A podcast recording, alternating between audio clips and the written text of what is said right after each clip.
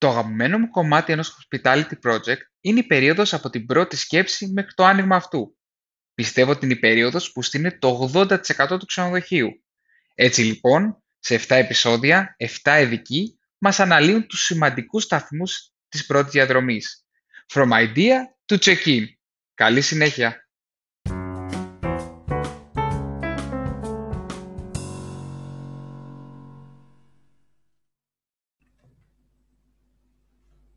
Καλώς ήρθατε σε ένα ακόμα επεισόδιο From Idea to Check-in. Ε, εδώ κάθε εβδομάδα βλέπουμε τα steps που πρέπει να ακολουθήσει ένας ε, καινούριος ξενοδόχος στο να στήσει ένα ιδανικό ξενοδοχείο. Σήμερα μαζί μας έχουμε για μένα το πιο σημαντικό ε, κομμάτι ε, του στήσιματος ενός ξενοδοχείου. Θα μιλήσουμε για το brand και δεν μπορούσα να είχα άλλον από το Θεόφερο Κρατσούλη ε, από τη Mindhouse. Ε, καλώς ήρθες. Κωνσταντίνε, ευχαριστώ πολύ για την πρόσκληση. Χαίρομαι πολύ που είμαι εδώ. Ε, και θέλω να μιλήσουμε μαζί για το brand. Ε, the floor is yours. Τι σημαίνει branding ξενοδοχείου; Ωραία. Ευχαριστώ πολύ ε, για την πολύ σύντομη εισαγωγή θεωρώ ότι είναι όντως το πιο σημαντικό κομμάτι ε, όλης της εμπειρίας. Να κάνω μια μικρή εισαγωγή λίγο για το ποιοι είμαστε, σαν Mindhouse. Ουσιαστικά είμαστε μια εταιρεία στρατηγικής και marketing στον τομέα του τουρισμού. Ε, αναπτύσσουμε ε, τη στρατηγική και διαχειριζόμαστε και brand, που θα εξηγήσω μετά και θα συζητήσουμε τι είναι, γιατί ξέρω ότι είναι κάτι που ενδιαφέρει και σένα πολύ και marketing, τόσο σε, αφορά, σε ό,τι αφορά σε ξενοδοχεία, αλλά και σε οργανισμούς και σε προορισμούς. Και αυτή τη στιγμή θα έλεγα ότι παρόλη τη δύσκολη συγκυρία που περνάμε, διαχειριζόμαστε την ταυτότητα και το marketing περίπου σε 1.200 δωμάτια. Άρα μιλάμε για 3.000 κλίνες περίπου και έχουμε αναπτύξει και ένα μεγάλο αριθμό brand strategies, κυρίως για μεγαλύτερους ομίλους και για άλλα μικρούς γιατί όπως θα καταλάβουμε και μετά, η ταυτότητα και το brand δεν αφορά σε μεγάλες επιχειρήσεις. Αφορά σε επιχειρήσεις που θέλουν να αποκτήσουν μια υπεραξία μέσω από τη δημιουργία κυρίως μιας συνολικής εμπειρίας. Άρα, νομίζω είναι βασικό να καταλάβουμε ότι brand, ταυτότητα, δεν είναι ένα λογότυπο. Εγώ το λέω πάντα στις συζητήσεις με τους συνεργάτες μας, με καινούριες γνωριμίες που κάνω από τον, ε, από τον τομέα του τουρισμού. Ε, δεν είναι ένα λογότυπο, δεν είναι η ταυτότητα. Αυτά είναι κομμάτια της ταυτότητας, είναι κομμάτια του brand. Ε, brand ουσιαστικά θα έλεγα ότι είναι, θα μπορούσε να είναι η φήμη. Ε, ουσιαστικά είναι αυτό που λέμε λίγο στα αγγλικά και συγγνώμη για την ορολογία, είναι το gut feeling, αυτό που αισθάνομαι βαθιά μέσα μου. Και όπως πολύ ωραία έχει πει ο ιδρυτής της Amazon, είναι αυτό που λένε για μας, είτε σαν ξενοδοχείο, σαν επιχείρηση δηλαδή, είτε σαν ε, επιχειρηματίες ξενοδόχοι, ε, όταν δεν είμαστε εκεί, όταν δεν είμαστε μέσα στο δωμάτιο. Άρα θα έλεγα ότι είναι κάτι πολύ πολύ ευρύτερο από το λογότυπο. Το λογότυπο είναι μια πολύ μικρή έκφανση του brand. Και να, να πω και λίγο ένα, ένα παράδειγμα ε, που νομίζω ότι έχει ενδιαφέρον για να καταλάβουμε. Μ' αρέσει πολύ προσωπικά να, να συλλέγω αντίκες. Ε, από καιρό εις καιρό πάω στο, ε, στο κέντρο της Αθήνας και χαζεύω τις βιτρίνες. Ε, πρόσφατα είδα μια πολύ ωραία τέντα με ένας παλιατζής παλαιοπόλης και βγάλει την πραμάτια του έξω. Ε, είχε ποδήλατα παλιά, είχε επιγραφές και είχε σβήσει την επιγραφή που έλεγε Παλαιοπόλης και είχε γράψει από πάνω περιβαλλοντολόγος. Ε, είχε αλλάξει την επωνυμία του, αλλά προφανώς παρή, παρήμενε ο ίδιος. Νομίζω ότι είναι ένα πολύ χαρακτηριστικό παράδειγμα πλέον τι είναι ταυτότητα και τι δεν είναι. Ωραία. Ε, είναι σημαντικό αυτό που λες, ε, αυτό που λες ότι είναι η, το λογότυπο σίγουρα είναι το τελευταίο κομμάτι και ξέρω πολύ καλά ε, στείνοντας μικρά projects ε, ανακαιρούσαμε στο ξενοδοχείο ότι με ένα απλό website ε, και να υπάρχουν διάφορα website που μπορεί να φτιάξεις ε, γρήγορα λογότυπα, αλλά αυτό δεν σημαίνει τίποτα. Αυτό δεν θα σου φέρει την επιτυχία. Αυτό που θέλω να δούμε είναι τι σημαίνει ένα brand ξενοδοχείου ε, τι σημαίνει να κρατάς τις αξίες σου μέσα από το brand και να μην ακούς αυτό που θα πει αγορά αναγκαστικά, ειδικά με κάτι πρωτοποριακό, και πώς ε, το κάνετε εσείς address σαν Mindhouse ε, στο, στα πρώτα steps δηλαδή του, του ξενοδοχείου. Του... Ναι. Νομίζω ε, είναι βασικό να καταλάβουμε ακριβώς την ταυτότητα. Ένα κομμάτι λοιπόν του brand είναι σε ποιο κοινό θέλω να απευθυνθώ. Αυτό για μένα ίσως είναι το πιο σημαντικό ε, από όλα και θα έλεγα ότι είναι και μια συμβουλή μου για τους νέους ξενοδόχους. Ξέρω ότι θα με ρωτήσεις ε, προς το τέλος, θα το ξαναπώ όμως και τώρα, ότι ε, είναι πολύ βασικό να ξέρουμε το κοινό μας σαν να ξέρουμε τον εαυτό μας. Δηλαδή, ποιες ανάγκες ερχόμαστε να υπηρετήσουμε, ποιες επιθυμίες ερχόμαστε να ε, ικανοποιήσουμε. Άρα, το, όταν μιλάμε για, για brand, το πρώτο πράγμα είναι να, να καταλάβουμε λίγο ποιο είναι το κοινό μας. Το δεύτερο, επίσης, σημαντικό που θεωρώ ότι στην Ελλάδα θέλουμε αρκετή δουλειά, είναι τι πραγματικά διαφορετικό έχουμε να τους προσφέρουμε σε σχέση με τον ανταγωνισμό. Άρα, εδώ έρχεται και τοποθετείται ένα ξενοδοχείο και λέω ότι αυτό είναι το κοινό μου και αυτό πραγματικά ξέρω, θέλω να το κάνω με τον καλύτερο δυνατό τρόπο και έτσι θέλω να διαφοροποιηθώ και από όλα τα άλλα τα ξενοδοχεία που μπορεί να υπάρχουν δίπλα μου ή σε άλλους προορισμούς ανταγωνιστικούς. Αν το κατακτήσουμε αυτό, που είναι η τοποθέτηση ενός ξενοδοχείου, νομίζω αυτό είναι μια πολύ καλή αφετηρία. Ε, μετά προφανώς έχει σχέση με την προσωπικότητα, πώς μιλάμε, με ποιο ύφος, είμαστε φιλικοί, είμαστε εξυζητημένοι, είμαστε πολυτελείς, οτιδήποτε άλλο. Και πλέον και αυτό μετα, πρέπει να μεταφέρεται ε, στο, στην εμπειρία, στο brand experience που λέμε. Είχα, ξέρεις ότι είχα έρθει ε, όσο λειτουργούσε το ξενοδοχείο του The Alex στην Καστέλα. Έχετε ένα πολύ ωραίο δημιουργικό, πολύ έτσι creative και edgy. Αντίστοιχα είναι και το φαγητό. Ε, άρα, αν είχα έρθει και είχα γευτεί ε, πιάτα τα οποία δεν αντιπροσώπευαν αυτό που εγώ, εσύ είχες επικοινωνήσει σαν επιχειρηματίας, σαν ξενοδόχος, προφανώς εκεί θα υπήρχε κάτι, ε, ένα μεγάλο έλλειμμα και νομίζω ότι όταν τα έχουμε όλα αυτά και τη στρατηγική του marketing, σε ποιες αγορές θα πάμε, πότε και θα τα δούμε και αυτά συνέχεια, τότε ναι, μπορούμε να είμαστε σίγουροι ότι είμαστε στο σωστό δρόμο. Άρα, άρα να κλείσουμε τα, τα αυτιά μας στις ειρήνες και να προχωρήσουμε μπροστά. Απ' την άλλη, Κωνσταντίνε, ξέρεις και εσύ καλά ότι το, η ταυτότητα των brand ξενοδοχείου αλλάζει εξελίσσεται, διαμορφώνει και, και θα έλεγα ότι και αυτό είναι και το ενδιαφέρον. Δηλαδή, ε, νομίζω ότι αλλάζει από τους συνεργάτες μας, από τους ποιους έχουμε σαν στελέχη και από το ίδιο το κοινό μας, ιδίως τώρα με, με τις πλατφόρμες που όλοι μπορούν να ανεβάσουν μια κριτική. Όλα αυτά είναι μέρος της ταυτότητας που δημιουργείται. Και πολλές φορές και τον ίδιο ιδιοκτήτη.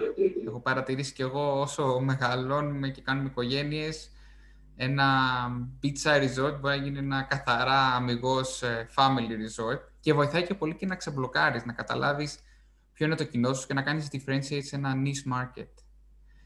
Ε, πολύ ωραία. Ε, αυτό που ήθελα να δούμε είναι όταν ε, μιλάς για brand communication ε, στα πρώτα βήματα ε, ενός ξενοδοχείου και ενός ξενοδόχου τι συμβολεύεις τον ξενοδόχο να κάνει για να έχει το μεγαλύτερο impact ε, αρχικά και να προσεγγίσει όχι μόνο target, αλλά και προσωπικό, το οποίο είναι και πολύ σημαντικό και θα το δούμε μετά σε, στα επόμενα επεισόδια του mini series.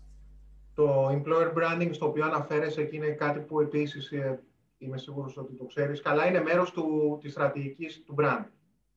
Δηλαδή είναι πολύ βασικό να προσελκύεις το προσωπικό σου, γιατί στο κάτω-κάτω το προσωπικό σου είναι ο πρεσβευτής σου στον, ε, στον ε, επισκέπτη και στον έμπικο. Σε επίπεδο επικοινωνίας, ε, εμείς τι κάνουμε, και να μιλήσω λίγο πρακτικά, είτε για μεγαλύτερα είτε για, για μικρότερα project, είτε για ξενοδοχεία που είναι 30-40 δωμάτια, είτε για μεγάλα ξενοδοχεία που έχουμε πελάτες που είναι 500 και 600 δωμάτια, είναι πολύ βασικό να καταλάβουμε λίγο το όραμα της ιδιοκτησίας του ιδιοκτήτη. Συνήθως ο Έλληνας ξενοδόχος έχει ένα όραμα ε, αρκετά συγκροτημένο και εξελίσσεται όπως είπες. Αυτό που λείπει λίγο είναι να το αποτυπώσει με έναν ενιαίο τρόπο έτσι ώστε όλοι να καταλαβαίνουμε το ίδιο πράγμα. Δηλαδή τα στελέχη του να καταλαβαίνουν το ίδιο πράγμα με τον ίδιο και αντίστοιχα να βγαίνει και για του επισκέπτε. Άρα αυτό που κάνουμε συνήθως είναι καταλήγουμε σαν ένα brand book, να το πω πολύ απλά, αυτή είναι η βίβλος του brand που έχει μέσα το όραμά μας, την αποστολή μας, τις αξίες μας, τι, τι προσφέρουμε στους, σε αυτούς που θα έρθουν να μείνουν στο ξενοδοχείο, πώς πρέπει να είναι το προσωπικό μας. Ε, ένα παράδειγμα πολύ ωραίο, ένα brand που παρακολουθώ στο εξωτερικό, είναι, λέγεται Mama Shelter. Είναι ένα brand ξενοδοχειακό που βασίζεται στη γαστρονομία και έχει ενδιαφέρον ότι οι ιδρυτές του είναι ιδρυτές του Club Med. Ε, έχει μία από τις αξίες του είναι να επικοινωνεί με χιούμορ. Άρα τι έχουν κάνει, οι μάσκες όλες που χρησιμοποιούν, για να μην ξεχνάμε ότι είμαστε και σε μη κανονικές συνθήκες, ε, έχουν ζωγραφισμένο ένα χαμογελαστό γαλλικό μουστάκι. Αυτό είναι και κομμάτι της επικοινωνίας, αλλά είναι και κομμάτι του brand experience. Ε, άρα βρίσκουμε τέτοια στοιχεία, τα οποία θέλουμε να τα βάζουμε και στη λειτουργία του ξενοδοχείου και στο επικοινωνιακό μας υλικό, στο website μας, στα, στα, στις φωτογραφίσεις μας κτλ. Ε, άρα θα συμβούλευα να καταλήξει σε, σε μια βίβλο της ταυτότητάς του. Να το επικοινωνήσουμε τον ίδιο τρόπο σε όλους τους συνεργάτες του και νομίζω ότι έτσι θα μπορεί να έχει ένα ενίο μήνυμα. Θα, θα έχει μεγαλύτερο impact σε αυτό που θέλει να πει. Επειδή έκανες, μου έκανε μια καλή πάσα με το Mama Shelter, γιατί είναι και κομμάτι της Accor ε, πλέον, θα ήθελα λίγο να μιλήσουμε για τα international brands, ε, πριν μιλήσουμε για άλλα πράγματα. Υπάρχουν πολλές φορές που τα international brands είναι πολύ κοντά στα values, γιατί έχουμε πλέον ξεφύγει και έχουν ήδη συνειδητοποιήσει ότι ένα κλασικού τύπου ξενοδοχείου, ε, Marriott, ε, Sheraton, Hilton κτλ. δεν είναι ακριβώς ε, το typical hotel of the future, το ξενοδοχείο του μέλλοντος. Πλέον με μικρά brands όπως το Mama Shelter, όπως ε, διάφορα άλλα πιο ε, millennial type ε, ξενοδοχεία, βλέπουμε ότι υπάρχει μια ανάπτυξη των brands. Σε έναν πελάτη σας, όταν είναι κοντά η ιδέα του, θα προτείνατε να πάει σε μια τέτοια λογική; Νομίζω, πρώτα απ' όλα εδώ λίγο να σημειώσω ότι έχω και την ευτυχία από την προηγούμενη εμπειρία μου στον τουρισμό να είμαι και στέλεχος σε δύο μεγάλους ομίλους, αφενός στο Κώστα Ναβαρίνο και μετά στη Ζωνήρο που είναι ο Development Manager της Dolphin Capital. Άρα υπάρχει και εκτενέστερη εμπειρία ε, δουλεύοντας με brands όπως είναι Aman, όπως είναι τα Starbucks brands κτλ. Ε, είναι μια, ένα, μια πολύ σύνθετη άσκηση κατά πόσον είναι ε, καλή, σε τι βαθμό είναι καλή όχι τακτική να συνδεθείς με, ένα, με μια ξένη αλυσίδα. Ε, υπάρχουν μέσα κάποια θετικά, δηλαδή ότι απευθείας έχεις πρόσβαση σε ένα πολύ μεγάλο δίκτυο διανομής, έχεις πρόσβαση σε εκτεταμένα δίκτυα loyalty, ε, έχεις υφιστάμενα assets, δηλαδή υφιστάμενα εργαλεία μπορείς να χρησιμοποιήσεις για να επικοινωνείς με τον, ε, ε για να επικοινωνείς με έναν ενιαίο τρόπο. Απ' την άλλη έχεις ε, πολύ αυστηρές συμβάσεις, έχεις μεγάλα κόστη ε, και θα έλεγα ότι δεν έχεις και απαραίτητα, δεν χτίζεις και απαραίτητα ένα άλλο περιουσιακό στοιχείο. Άρα ομολογώ ότι δεν υπάρχει μια συμβουλή που μπορώ να τη δώσω γενικότερα. Έχει σχέση με την περίπτωση του κάθε επιχειρηματία, νέου ξενοδόχου, της κάθε μονάδας. Όμως, από τη δικιά μας την εμπειρία, θεωρώ ότι είναι βασικό, και εκεί έχουν πάει και ξένες αλυσίδες, να χτίζουν τα, αυτά που λέμε soft brands, δηλαδή να έχεις διαμορφώσει ήδη ένα βασικό brand, μια βασική επωνυμία, ένα βασικό προϊόν, το οποίο να στηρίζεται με, αυτό, με, με την ιστορία που έχεις να πεις, με τον προορισμό σου, με το συγκεκριμένο location, με αυτό που ξέρεις να κάνεις καλά και παράλληλα να προσθέτεις ένα, ε, ένα ας το πούμε, μια παράλληλη επιγραφή, για να το πω όσο, όσο πιο απλά γίνεται, που να σου δώσει και αυτή την πρόσβαση στα κανάλια διανομής. Άρα, μια συμβουλή που εγώ δίνω επί του πρακτέου είναι ότι ναι, αξιολογήστε πολύ σοβαρά να αναπτύξετε το δικό σας, τη δικιά σας ταυτότητα.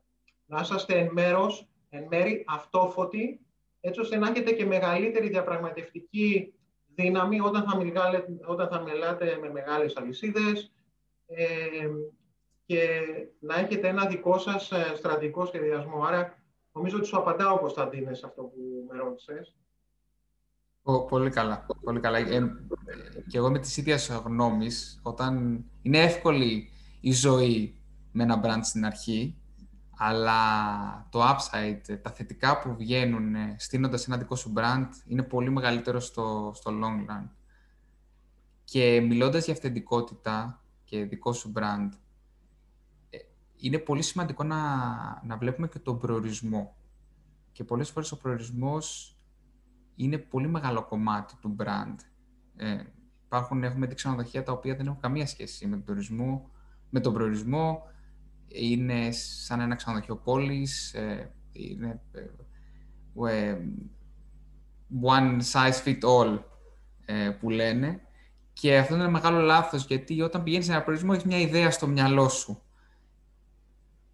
Θέλεις να μας πεις λίγο πώς το brand και το destination management μπορούν να ε, βοηθήσουν νομίζω, ένα ξενοδόχο. νομίζω πρώτα απ' όλα είναι σαφές ότι προορισμός, το brand ενός προορισμούς με το brand ενός ξενοδοχείου σε μια ιδανική περίπτωση είναι συγγενονούντα δοχεία. Ε, είναι αυτό που είπες, δηλαδή θέλω να πάω σε ένα ελληνικό προορισμό ε, ο οποίος είναι ε, αυθεντικός, θα κάνω πολλές ώρες να φτάσω, ε, θα ταλαιπωρηθώ, το οποίο εν δυνάμει είναι και θετικό, δηλαδή ε, δεν είναι απαραίτητα αρνητικό. Η σχέση λοιπόν πώς θα το επικοινωνήσεις. Ε, λοιπόν, η αντίστοιχη εμπειρία που θα πάρω και από το ξενοδοχείο πρέπει να είναι ε, ισοδύναμη. Άρα, νο, ο προορισμός επίσης έχει σχέση με το τι είδους επισκέπτες ε, θα έχει το ξενοδοχείο. Ε, ο, ο, έχουμε προορισμούς, παραδείγματος χάρη, είτε στην Ελλάδα είτε στο εξωτερικό, ε, που προσελκύουν συγκεκριμένο τύπο επισκέπτη. Αυτός έχει μια συγκεκριμένη προσμονή ε, και περιμένει μια αντίστοιχη εμπειρία από ένα ξενοδοχείο που θα επισκεφθεί εκεί. Απ' την άλλη, βέβαια, υπάρχουν προορισμοί που μπορούν να υποστηρίξουν πολλές και διαφορετικές μονάδες. Διαφορετικά brands. Ε, και νομίζω ότι αυτό επίσης έχει ενδιαφέρον. Ότι στο τέλος της ημέρας δεν υπάρχει απαραίτητα σωστό και λάθος. Είναι να βρεις τα κοινά που ενδιαφέρονται να πάνε σε ένα τόπο και να μιλήσεις τη γλώσσα τους. Να μιλήσεις ενώ με ξενοδοχειακούς όρους. Δηλαδή να τους δώσεις το πρωινό, τη διανυκτέρευση που θέλουν, την εμπειρία, το welcoming, ε, τη θέα, το design. Ε, είναι συγκοινωνούντα δοχεία και νομίζω ότι όποιος ξεχνάει ένα από τα δύο, ε, κάποια στιγμή θα το ξανασκεφτεί και θα πει στερνή μου γνώση να είχα πρώτα. Αυτό είναι σίγουρο και όχι μόνο... Είναι σε όλο το experience. Από το φαγητό που είναι το, το πιο προφανές, όπως είπες και εσύ και για εμάς και ευχαριστώ που ήρθες και δοκίμασες και το φαγητό μας. Ε, αλλά σε όλα, ακόμα και στο... Είχα, είχα μια συζήτηση με έναν ξενοδόχο που το top selling room του ήταν μια φωτογραφία ενός δωματίου επειδή η αρχιτεκτονική έδειχνε Ελλάδα και ο πελάτης έκλεινε γιατί το καρποστάλ που έχει στο μυαλό του είναι αυτό. Οπότε πολλές φορές, επειδή όταν δεν έχουμε ένα ισχυρό brand και ειδικά στην αρχή, ο προορισμός είναι αυτός που μας οδηγεί. Να συμπληρώσω λίγο σε αυτό ναι. βέβαια και νομίζω ότι γι' αυτό μας αρέσει και το κομμάτι του ξενοδοχείου είναι ότι υπάρχουν και ξενοδοχεία που δεν, είναι, δεν ανήκουν απαραίτητα σε μεγάλες αλυσίδες που χτίζουν προορισμούς.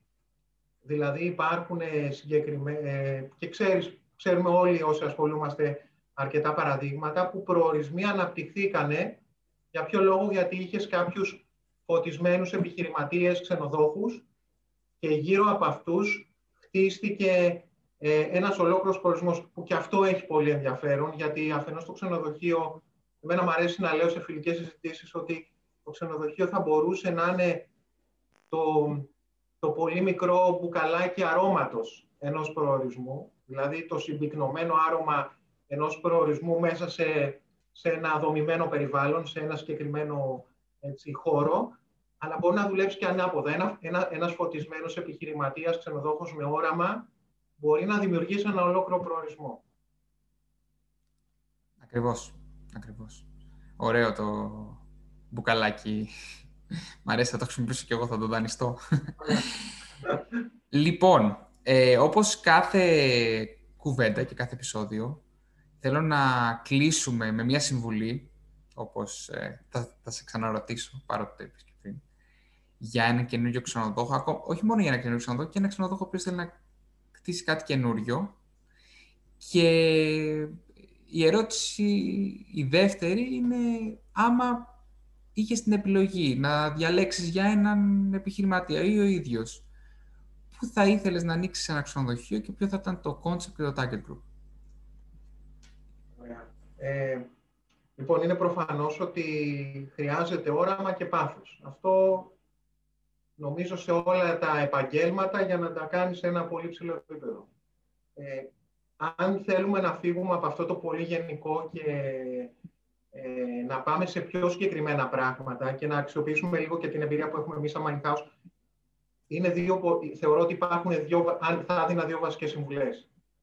Να μάθουμε πάρα πάρα πολύ καλά, το είπα και στην αρχή, τον πελάτη μας.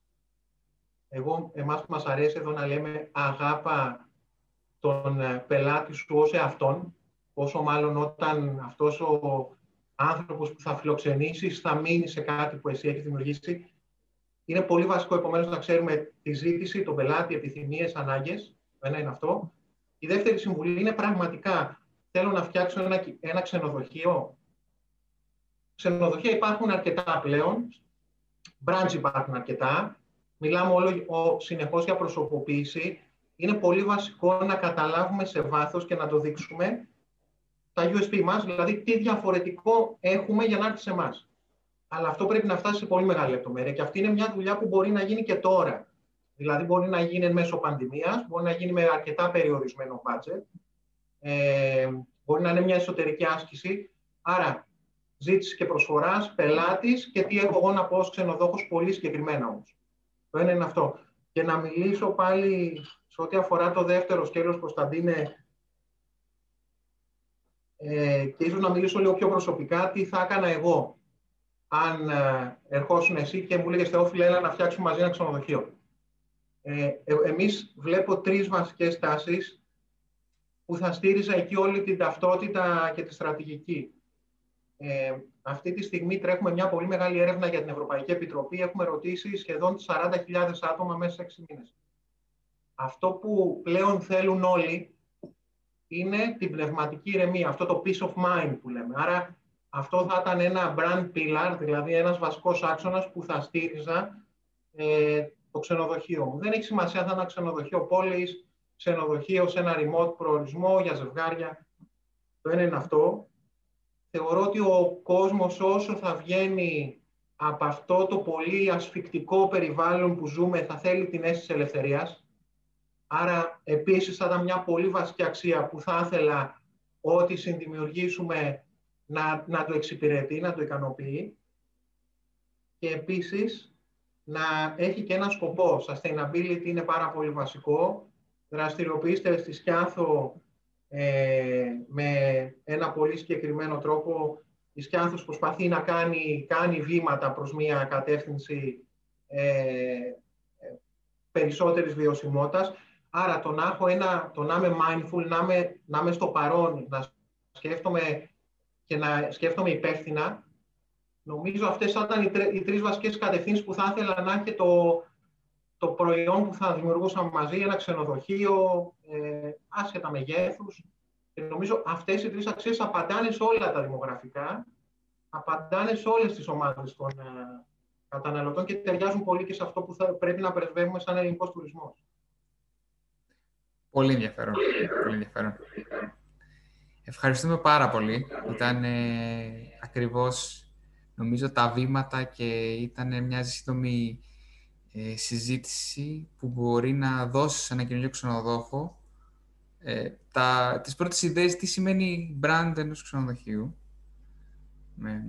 ό,τι χρειαστείτε μπορεί να βρείτε ε, το Θεόφιλο και στο LinkedIn και στο site της ε, Mindhouse για επικοινωνία με την εταιρεία για τα branding needs σας. Ευχαριστούμε τον Θεοφίλο για άλλη μια φορά και θα τα πούμε και την επόμενη εβδομάδα. Ευχαριστώ πολύ για την πρόσκληση και πάλι. Ευχαριστούμε που ήσασταν μαζί μας για ένα ακόμα επεισόδιο From Idea to Check-in. Μπορείτε να βρείτε όλη τη σειρά στο Spotify και στα Google Podcast. Ραντεβού σε μία εβδομάδα.